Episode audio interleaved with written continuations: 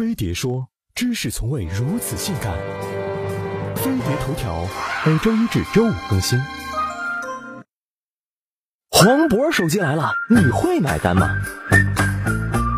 近日，黄渤以新名首字母 HB 为名，发布了一款定制手机，让不少网友感叹：这世道影帝不演戏，都跑来卖手机了。明星跟风做手机，早不是什么新鲜事。这之前，周杰伦推出过 U Get 手机，韩庚推出过跟风，崔健推出过蓝色骨头手机，连疯狂英语创始人李阳都卖过一款疯狂手机。明星为何纷纷爱搞机呢？最直接的原因是看中手机市场这块大蛋糕。据统计，中国智能手机市场规模由2011年的一点二亿部升至2015年的四点七亿部，巨大的市场引来了无数想进入手机行业的门外汉。可是手机不是你想做就能做，跟雷军、罗永浩这些砸钱创业的方式不同。明星们做手机大多是玩票性质，他们一般会和手机厂商合作推出定制手机，手机厂商借明星名气进行炒作，达到自我宣传目的，而明星也想借此捞一笔。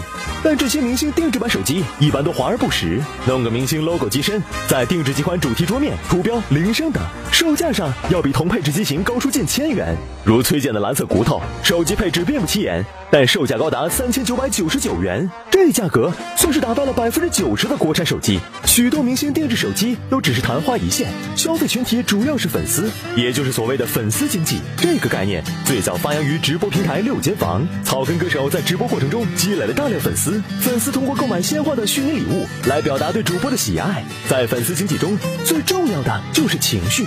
你爱我吗？爱我就买个手机吧。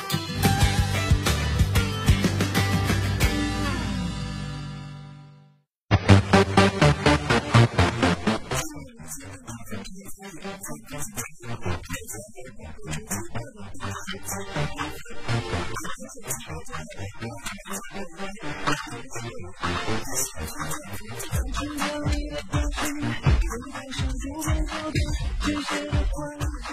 曾经燃烧的热。